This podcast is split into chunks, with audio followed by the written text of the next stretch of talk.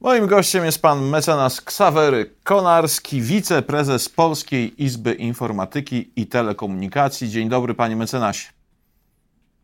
Dzień dobry, panie redaktorze. Dzień dobry dla wszystkich z państwa. Panie mecenasie, w lipcu Parlament Europejski uchwalił akt. Akt, który ma fundamentalne znaczenie jeżeli chodzi na przykład o prowadzenie działalności gospodarczej w internecie, ów akt y, nazywa się aktem o usługach y, cyfrowych. Dlaczego on jest tak y, ważny? Dlaczego ta regulacja jest tak istotna? O, o tym, jak on jest ważny, to świadczy nawet przez twórców tego aktu nazywanie go w cudzysłowie konstytucją, nową konstytucją internetu. E, to jest akt, który będzie obowiązywał w takim samym zakresie w całej Unii. To jest rozporządzenie unijne, w związku z tym już nic nie będziemy musieli zmieniać w prawie krajowym. On po prostu za 15 miesięcy zacznie e, obowiązywać w takim samym zakresie w każdym państwie Unii Europejskiej. Akt o usługach cyfrowych będzie dotyczył wszystkiego tego, co robimy w internecie a w szczególności w jaki sposób się komunikujemy, na przykład w serwisach e, społecznościowych, wymieniają swoje poglądy polityczne, społeczne, e, gospodarcze, a to usługa cyfrowych między innymi reguluje to, co nam e, i w jakim zakresie będzie można powiedzieć, w jaki sposób będzie można usuwać nasze wypowiedzi. Szuka, szukali prawodawcy europejscy równowagi między wolnością wypowiedzi, a tym, żebyśmy unikali takich zjawisk jak dezinformacja czy mowa nienawiści, już choćby te dwa sformułowania wszystkim są znane i wiemy, że e, potrzeba jest tego e, uregulowania. To jest pierwszy obszar. Drugi obszar to jest Panie obszar. Zatrzymajmy się, zaraz omówimy po, pozostałe obszary, no ale to e, te rzeczy, które Pan opisał, są bardzo interesujące i narzucają się dwa pytania. Czy rzeczywiście regulatorzy europejscy no, znaleźli tę równowagę pomiędzy wolnością wypowiedzi, no a kwestiami właśnie zwalczania no, po prostu na przykład hejtu w internecie? To jest pierwsze pytanie. A drugie, no, kto będzie tego pilnował i jak, jak to będzie egzekwowane? Dziękuję za te bardzo dobre i trafne e, pytanie. Czy znaleźli równowagę, to się e, okaże. Natomiast e, ja oceniam, zajmując się 25 lat prawem internetu, że to jest bardzo dobry krok uchwalenie tego aktu w tym zakresie, dlatego że on cywilizuje dwa aspekty tego, jak się komunikujemy w internecie. E, po pierwsze, e, w sposób transparentny nasze wypowiedzi będą blokowane. Nie tylko nasze wypowiedzi, ale też nasze konta w serwisach społecznościowych. Wszyscy jeszcze mamy w pamięci no, takie dziwne uczucia, które mieliśmy, kiedy został zablokowane, zostało konto prezydenta Stanów Zjednoczonych. To było prywatne jego konto, e, ale zgadzając się lub nie z wypowiedziami byłego prezydenta Stanów Zjednoczonych, mamy poczucie, jako użytkownicy internetu, że chcielibyśmy mieć prawo e, zapoznawania się z tymi wypowiedziami. Wszyscy chyba czuliśmy, również i w Unii Europejskiej, coś trzeba z tym zrobić. Więc koniec będzie arbitralnego zamykania kont serwisach społecznościowych czy usuwania e, jakichś wypowiedzi. To nie znaczy, że one nie będą mogły być usuwane, jak będą nielegalne, ale wówczas trzeba będzie podać, mówię tutaj o pośrednikach internetowych, na przykład właścicielach serwisów społecznościowych, podać uzasadnienie. Będzie też coś, co obecnie nie przysługuje, prawo do odwołania się od takiej decyzji, a nawet jest obowiązek przez platformy internetowe zapewnienia takiego pozasądowego rozstrzygnięcia e, spornych e, spraw. Czyli no, pojawia się wentyl bezpieczeństwa polegający na tym, że my jako kowalscy nie znajdziemy się w sytuacji, że nie do końca w jasny dla nas sposób nagle nasza wypowiedź, czy konto zostanie zablokowane, czy wypowiedź usunięta. E, to dobrze, ale co ciekawe, bardzo sobie to też chwali branża internetowa. Wydawcy internetowi nie mają na celu usuwania, walczenia ze swoimi użytkownikami, usuwania ich wpisów. Także w trakcie tych prac właśnie branża internetowa mówiła, ucywilizujmy, skodyfikujmy sposób, w jaki my mamy działać w sytuacji, kiedy mamy wątpliwości co do tego, czy coś, co ma charakter dezinformacji, wypowiedzi antyszczepionkowych, na przykład o COVID, ma lub e, nie być usunięte. Także to duży krok e, naprzód, jeśli chodzi o cywilizowanie tego, w jaki sposób nasze wypowiedzi są moderowane, bo takiego słowa się używa w internecie. Ale akt o usługach cyfrowych to nie tylko to. Co jeszcze? To handel elektroniczny. E, a przede wszystkim platformy, które do niego służą. I tu bardzo ciekawe zjawisko zauważyła Unia Europejska, która wyliczyła, że ponad 10 tysięcy platform internetowych będzie objętych tym aktem.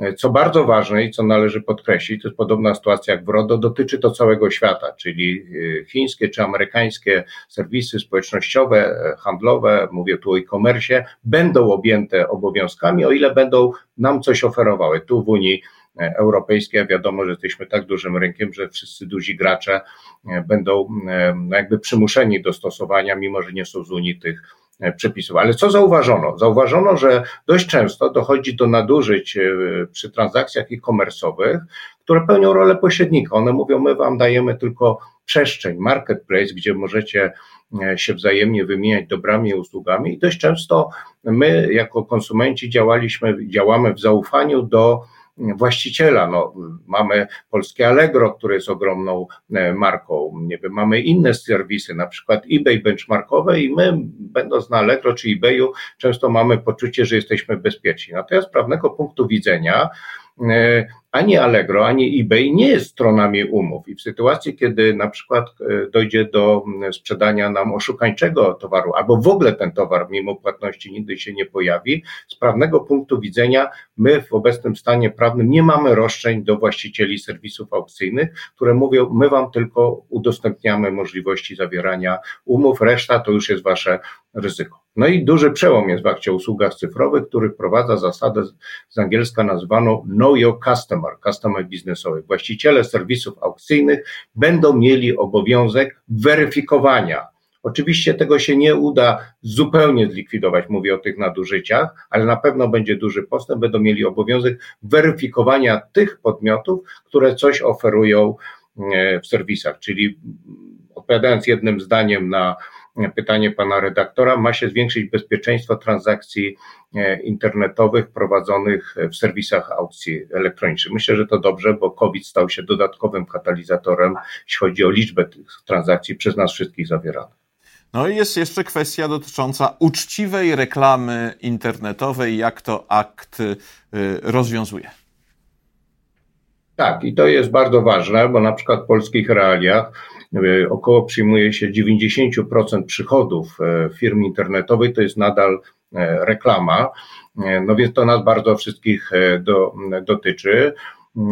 I trzeba być z tym ostrożny, bo nie ma darmowych lunchy i, i, jeżeli chcemy mieć dostęp do dobrych treści, no to one muszą być wytworzone, żeby być wytworzone. W większości przypadków wydawcy Y, amortyzują sobie wydatki na te treści reklamą. I Unia tutaj bardzo starannie cyzelowała, bo akt został uchwalony dość szybko jak na Unię, bo półtora roku trwały prace, ale wcześniej było pięć lat pracy, nazwijmy to studyjnych.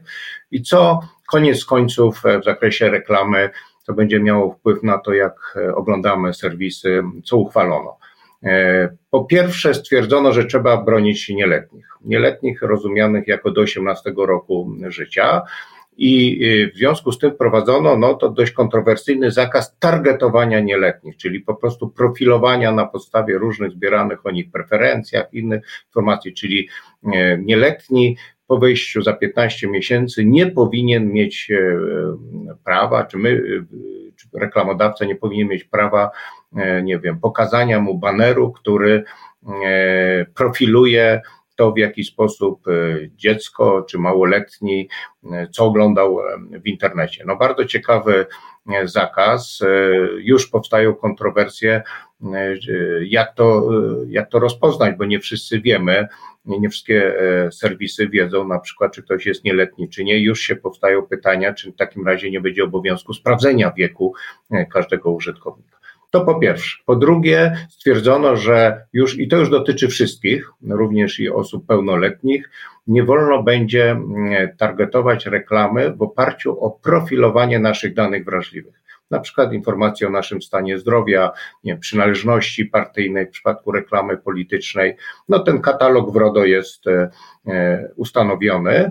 Mm, stwierdzono, że jednak profilowanie naszych danych wrażliwych, nie pod kątem tego, żeby nam zaoferować na przykład jakieś lekarstwa, no jest czymś, co w internecie nie powinno mieć miejsca. Nie mnie to oceniać, to już się stało, to już jest prawo my tego nie zmienimy, ale znowu się pojawia już kontrowersja, czy informacja o tym, czy ktoś jest mężczyzną, czy kobietą, czy płci danej osoby jest daną wrażliwą, czy nie, na pewno na ten temat się będą toczyły dyskusje. I wreszcie trzecia kwestia, która myślę, że nie jest najszczęśliwsza dla nas, którzy żyjemy w świecie cały czas gaszenia jakichś okienek, które nas o czymś informują i, i, i wiemy z różnych badań, że nie przepadamy jako użytkownicy internetu. Za tym i akt o usługach cyfrowych dołoży nam tych informacji wyświetlanych, ponieważ użytkownik ma prawo, będzie miał prawo, a wydawca, na przykład platforma internetowa, wydawca internetowy, obowiązek podania informacji, kto stoi na przykład za danym banerem, czyli za daną akcją, na przykład, e, nie wiem, wyświetlanym banerem, e, czy jakąś inną informacją. Chodzi o to, na przykład w kontekście influencerów, gdzie nie do końca wiemy, czy ktoś wypowiada się, bo dostał za to pieniądze, czy coś promuje, bo po prostu mu się podoba. Chodzi o to, żeby były czytelne zasady gry, to znaczy, żebyśmy my jako użytkownicy wiedzieli, czy coś jest nam zachwalane w internecie w różny sposób, dlatego że ten, kto chwali, otrzymał za to wynagrodzenie, czy to jest jego naturalna wypowiedź. Idea nie jest zła, boję się, czy technologicznie nie spowoduje to, że będziemy mieli następny zalew, tak jak w przypadku RODO, różnych informacji nam e, wyświetla, wyświetlanych, no ale to pokaże praktyka. Panie mecenasie, czyli rewolucja, rewolucja, która wejdzie w życie za 15 miesięcy.